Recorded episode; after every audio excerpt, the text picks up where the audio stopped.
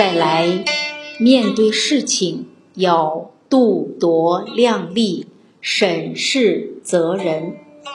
我们说量力而为，我们自己的德能，还有包含做这件事情所应该具备的能力，具不具足？所谓是非宜，勿轻诺，苟轻诺，进退错。事实上，当我们这么仔细去衡量而拒绝，反而会赢得对方的信任，因为对方会觉得我们做事是非常慎重，不会轻易答应。但是答应了，再怎么难都要去做到。古人做事很守信诺，他很慎重评估，不轻易答应。答应了，抛头颅、洒热血，他都要做到。这个审视当中，有些形式还没有形成，不可以强求。比方说，虽然是好事，法律还没有同意，这个时候你硬做，最后落个违反国家规定，那好事的流弊。就很大，审视很重要，这也延伸出来另外一个格言，说道：做事必先审其害，后计其利。我们看事情要方方面面，不能只看到它的利益，可能会产生的负面影响也要想得到。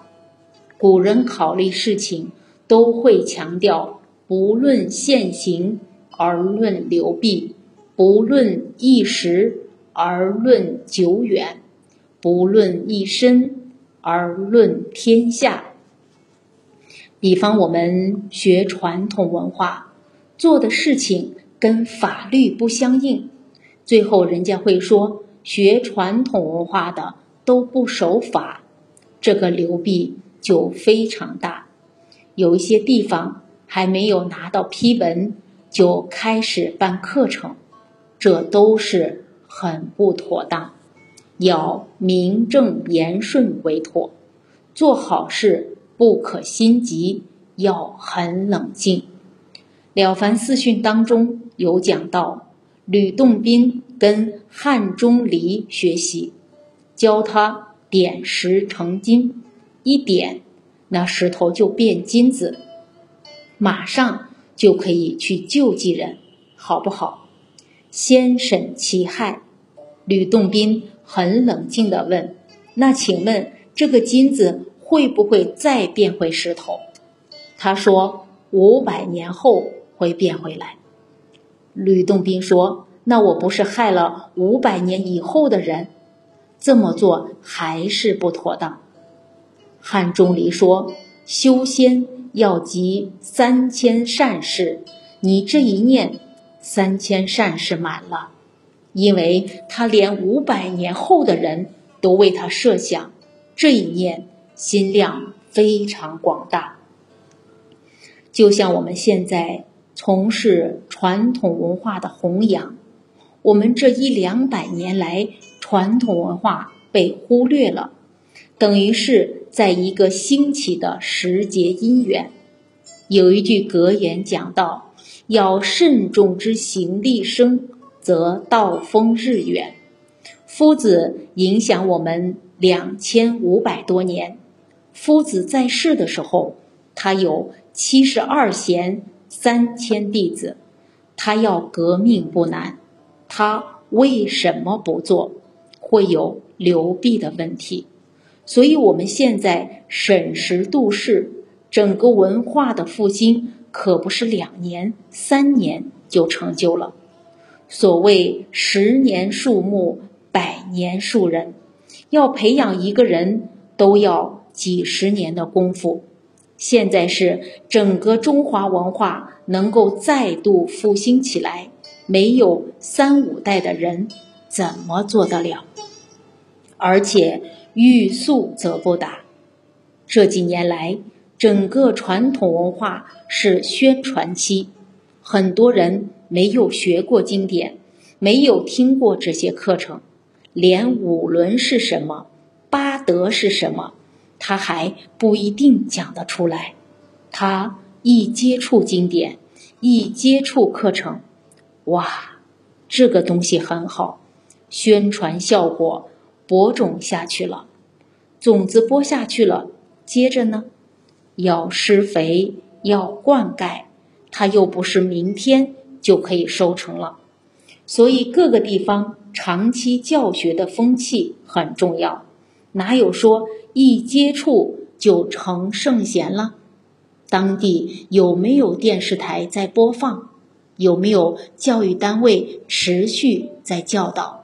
所以宣传期之后要走入长期的扎根期。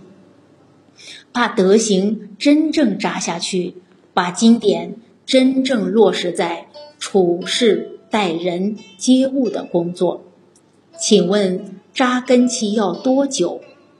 刚刚我们说，对一个“怒”字要二十年，才知道克己难，所以不能急，都要在自己的身上下功夫，深修才能佳期。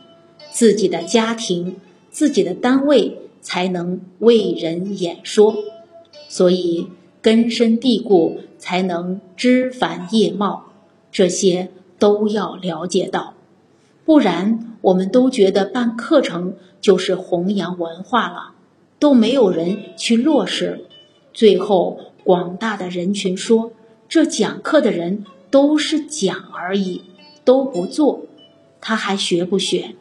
那这就不是以慎重之行去利益众生了，这道风怎么会远呢？真正要扎根，可不轻松。放下每一个习气，比方说好面子，要把这个好面子放下，要一层皮撕下来。孔子说：“学而时习之。”不亦乐乎？怎么会苦？撕下来的时候就不被它控制了，就不被欲望牵着鼻子走，就快了嘛？可是边撕的时候怎么样？当然会痛。比方我们都有经验，刚好自己说错话、做错事了，对方刚好纠正我们，一下子那个态度。有点不是很欢喜吧？本来要给他顶回去，突然想到“闻欲恐，闻过心”，通回去。你假如说读了这句以后，人家劝你马上欢欢喜喜给他鞠躬，我真的要给你鞠三个躬，你太厉害了。因为我们习惯好面子，我们自己。读书过程当中都跟人家攀比成绩，慢慢自己就好面子。人家一讲我，我第一个反应是不高兴。